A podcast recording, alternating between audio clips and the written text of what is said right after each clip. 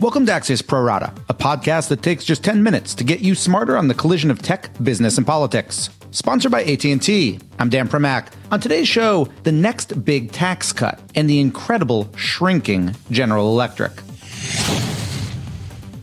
But first, the firefight over 3D printed guns. Tomorrow is August 1st, which for a lot of us means it's time to begin thinking about back to school shopping. But for others, it's a day they can go to the internet and download blueprints for how to make guns via 3D printers. So yeah, let me repeat that. Starting tomorrow, you can load up the Google machine and figure out how to make your very own firearm without needing to go to a gun store, go through a background check, get a license, or really anything else like that. Now, the basic backstory here is that these blueprints actually were available for two days in 2013, at which point the State Department got them pulled. But that prompted a lawsuit, with the creator of the blueprints arguing that the State Department had violated his free speech rights. And that led to a recent settlement with this do it yourself gun making, uh, let's call it a library, scheduled to reopen for business tomorrow. Now, to be clear, it is highly unlikely that your average gun enthusiast is going to start 3D printing his own guns. For starters, it's ridiculously expensive. And even if you're someone who wouldn't pass a background check, there are much easier ways to go about getting a firearm. But it's also understandable that people are freaked out about it. Nine states yesterday sued for an emergency ban, and even President Trump tweeted his concern this morning. Remember, 3D printing has gotten fairly advanced. For example, there's a Massachusetts company printing metal auto parts and plane parts. But overall, it's still fairly early in the technology's development. And the real concern here is what happens when 3D printers get better and are as ubiquitous as smartphones. My bottom line here is that the tech is ahead of the regulators, but the regulators still have time to catch up. In 30 seconds, we'll go deeper on this with Axios reporter Zach Basu. But first, this from AT&T.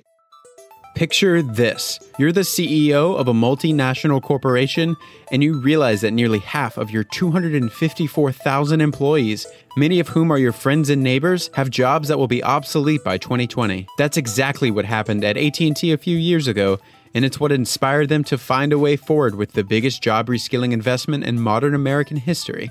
Future Ready is AT&T's $1 billion web-based learning initiative designed to teach existing employees the skills necessary to compete in a software-driven world. Stick around and we'll tell you how it's going.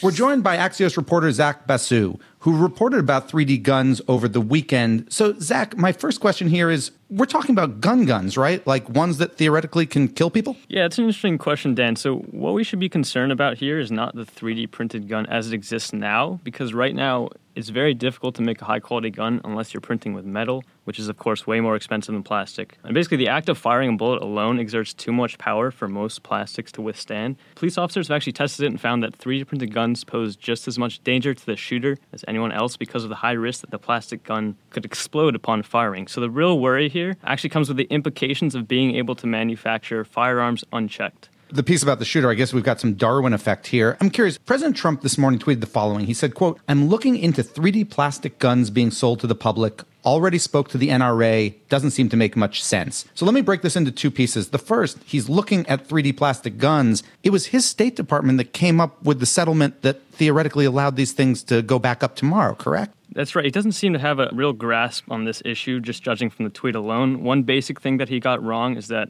3D printed guns are not being sold to the public. What's happening is that the computer aided design, or CAD files, these digital blueprints, will be available to download for free on the Defense Distributed website starting tomorrow. So they're not selling the guns. And it's also interesting he brought the NRA into the conversation because, other than I believe one video of Dana Loesch making fun of Democrats for fear mongering, the NRA has been conspicuously silent on what is a pretty hot button topic in the world of gun rights. You mentioned uh, this defense distributed website, and this issue is getting tons of attention. We're giving it tons of attention. You know, when these were originally up, I guess they were downloaded like 100,000 times. Is there a legitimate concern here that all of the attention it's getting this time is going to actually make those downloads much, much more starting tomorrow than they otherwise would be? That's definitely a good point. There's significantly more publicity surrounding the topic this time around. And as you said, when Cody Wilson, the founder of Defense Distributed, put up the digital files for his first gun back in 2013. They were downloaded 100,000 times in just two days before the State Department pulled them down. And there's significantly more publicity surrounding the topic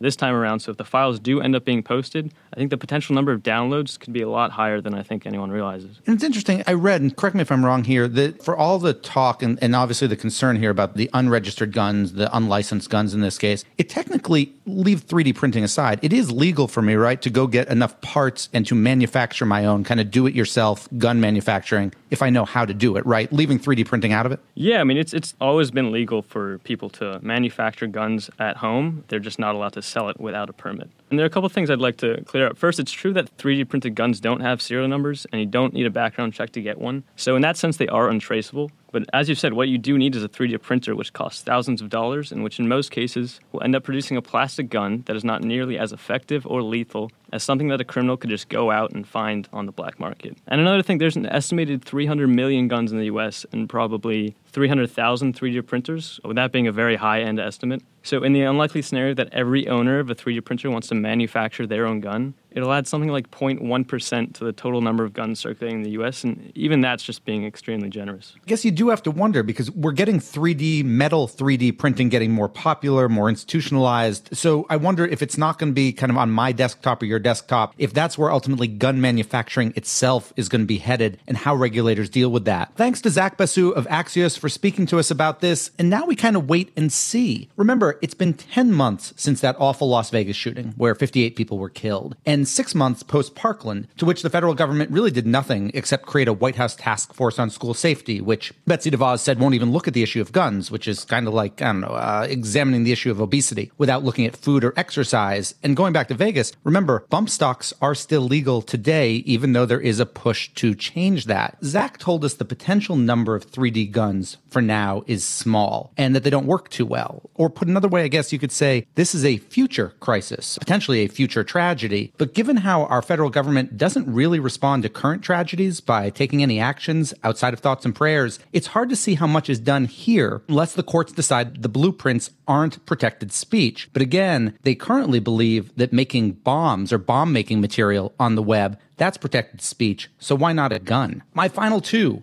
on taxes and GE's latest sale is right after this. Okay, here's where AT&T's Future Ready program stands. Around 140,000 employees are currently retraining for jobs of the future. People like Jim, a grandfather of 5, are learning competitive skills like Scrum. Now, more than half of AT&T's technology management jobs are filled by retrained employees. It matters because 90% of maturing companies expect digital disruption, but less than half of them are preparing for it. AT&T is different. With one of the largest workforces in the world, AT&T wants the best in people, not machines or algorithms, to lead the way.